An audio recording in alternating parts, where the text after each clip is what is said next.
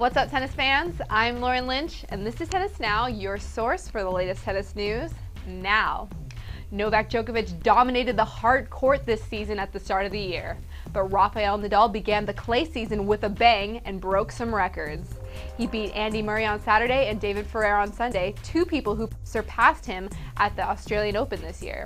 On Sunday, he won his seventh Monte Carlo Rolex Masters in a row. He became the first player in the ATP World Tour history to win a title in seven consecutive years, having been the first player to do so six times last year in Monte Carlo. He also won his 19th ATP World Tour Masters 1000 crown, having previously held the record with 18 of the coveted titles. Roger Federer and Andre Agassi both have 17 Masters 1000 titles.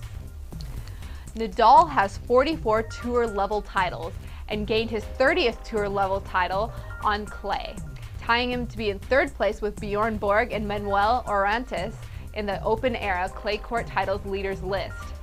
Guillermo Vilas is the first in place with 45 clay court titles, followed by Thomas Muster, who won 40. In typical humble manners, Rafa said, To win seven times in a row anywhere is almost impossible, I think. But to win Monte Carlo, all the best players in the world are here. You always have tough matches. It's impossible to imagine for me. I'm very lucky, I think. In the home to former princess and American sweetheart Grace Kelly, Nadal and the Bryan brothers collected their titles in front of Prince Albert II of Monaco. World number one duo Bob Bryan and Mike Bryan won their 70th tour level team title on Sunday as they won the Monte Carlo Masters title for the second time with a 6-3 6-2 victory over the unseeded South American pairing of Juan Ignacio Chela and Bruno Soares. Rafa is competing in Barcelona this week, which he skipped over last year. Murray was also set to play in Barcelona. However, Murray and his team will wait and see how his inflamed elbow is doing that he was feeling the pain from in the Monte Carlo semis against Nadal. This could pull him out of Barcelona even though he is seeded in the draw to play in the second round.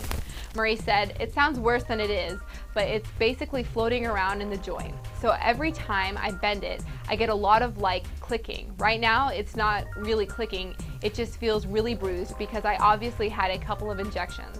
There's blood and stuff going in there. The ladies fought for their countries this weekend for the Fed Cup. There were a few upsets and interesting results. Italy fell completely flat to Russia this weekend with a clear absence of the team's two strongest players, Flavia Pennetta and Francesca Schiavone. World number three and Russia's number one, Vera Zvonareva, sealed the victory when she defeated Roberta Vinci 6-4, 6-4 that gave Russia a 3-0 lead. Italy could not seem to take a single rubber.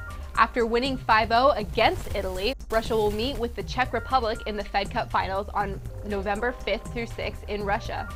The Czechs upset the Belgians as the two teams traded singles wins, making the doubles the ultimate match to decide the victory.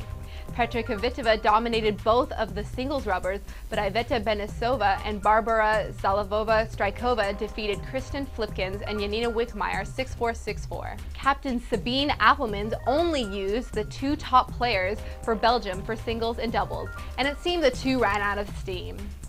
Germany, Serbia, Spain, and Ukraine were victorious in the World Group playoffs and will be part of the 2012 World Group. The teams they defeated, Australia, France, Slovak Republic, and the USA, fell to playing in the 2012 World Group 2s and will be joined by the winners of the World Group 2 playoffs, Belarus, Slovenia, and the winner of the Argentina versus Japan face-off in July. Well, that wraps us up for today. Be sure to subscribe to the Tennis Now YouTube channel. Click that button right up there.